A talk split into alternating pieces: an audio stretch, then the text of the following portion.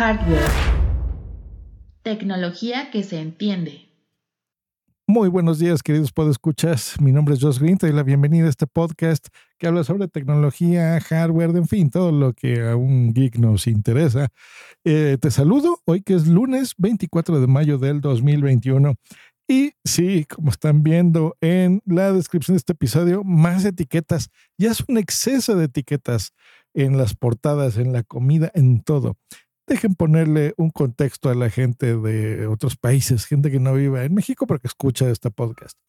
En México, desde el año pasado, se ha estado poniendo sobre etiquetas en los alimentos y en los dulces, especificando si tienen exceso de calorías o exceso de grasas o exceso de sal, por ejemplo, ¿no? De sodio. Entonces, ya hay una normativa internacional, yo sé que esto no es nuevo, en donde en todos los productos pues hay impreso dentro de la marca unas leyendas que no muchos entendemos. Yo incluido en esto donde te ponen, por ejemplo, que tiene, em, por ejemplo, tanto porcentaje de grasas saturadas o no, y nosotros pues no sabemos ni siquiera de qué se trata.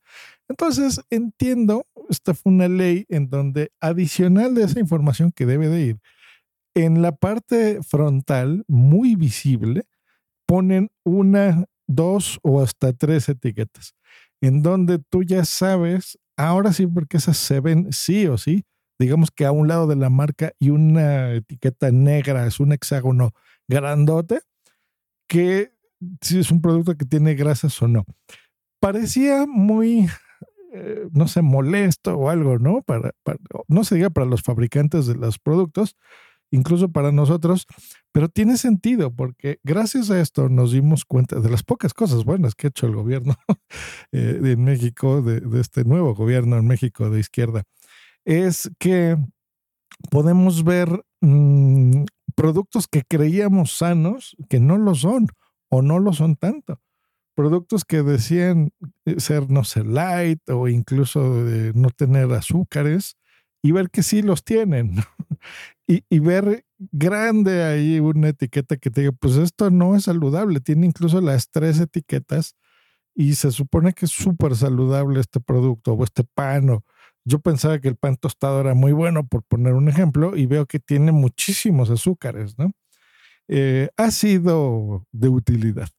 ¿Qué tiene que ver con la tecnología? Bueno, pues que a partir del día 27, o sea, en dos días, a partir de hoy, lo mismo pasa con la clasificación de muchas cosas de películas, empiezan con los videojuegos, en donde, a pesar de que ya existía internacionalmente, lo, de nuevo les digo, el ESRB, el, el ESRB, que significa Entertainment Software Rating Board, que es este sistema de clasificación donde pues tú veías si era clasificación, que había un montón de, cosas ahí, ¿eh? C, E, T, C, A, eh, A, M, A, R, P. No es muy claro que digamos, ¿no? Este tipo de clasificaciones. Pues bueno, hacer lo mismo para, para México. Entonces, con una letra súper grande, por ejemplo, A y un fondo verde, que sea una clasificación para todo público, una clasificación B, muy parecida a lo que se hace en las películas, que dice más de 12 años y con una etiqueta amarilla, la C y, así en adelante, ¿no? Que en donde dice, pues que bueno, es un, eh, programa, un juego para adultos de más de 18 años. Incluso una D, también con fondo rojo, eh, que es ya de contenido extremo y adulto. Y pues bueno, ya les voy a dejar los links para que vean a detalle qué significa cada una de ellas.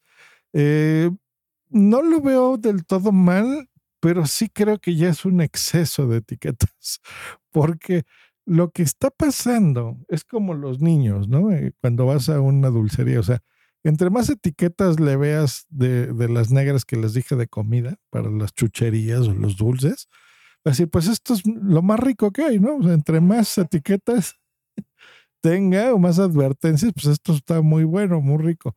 Y con los juegos, pues pasa también lo contraproducente. O sea, cuando tiene el COD y ves rojo, pues no, dices, esto es buenísimo. Cuando, cuando yo era niño y veía que una película era gore, pues decía, esta es gore y hay sangre y está re buena, ¿no? O sea, esta, es la película que yo quiero ver, la película prohibida. Entonces creo que incluso se fomenta lo, lo contrario, ¿no? Pero del lado de los padres, ya que ahora los juegos son tan caros, ya no es eh, un juego como yo en mi infancia, que era que te lo podías comprar juntando ahí, ahorrando pues, poquitas semanas, tal vez dos. Eh, cuando yo era niño se decía que daban el domingo, ¿te acuerdas? No sé en otros países. Que aquí el domingo era que generalmente tus tíos o gente adulta, pero tus tíos, tus tíos, los hermanos de tus papás, cuando los ibas a ver a su casa o el domingo precisamente te daban un dinerillo. El equivalente ahora, no sé, a 100 pesos, una cosa así, ¿no?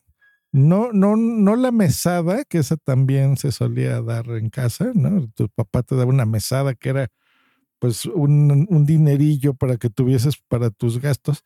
El domingo era, pues te da tu tío 50 pesos, 100, ¿no? O sea, así unos 5 dólares o algo. Entonces pues, tú ya ibas juntando, no sé, este, 10 dólares y te alcanzaba casi para dos juegos. O sea, eran baratos, no como ahora que cuestan 70, 80, 100 dólares, ¿no? O sea, costaban 5 dólares, 4 dólares los juegos.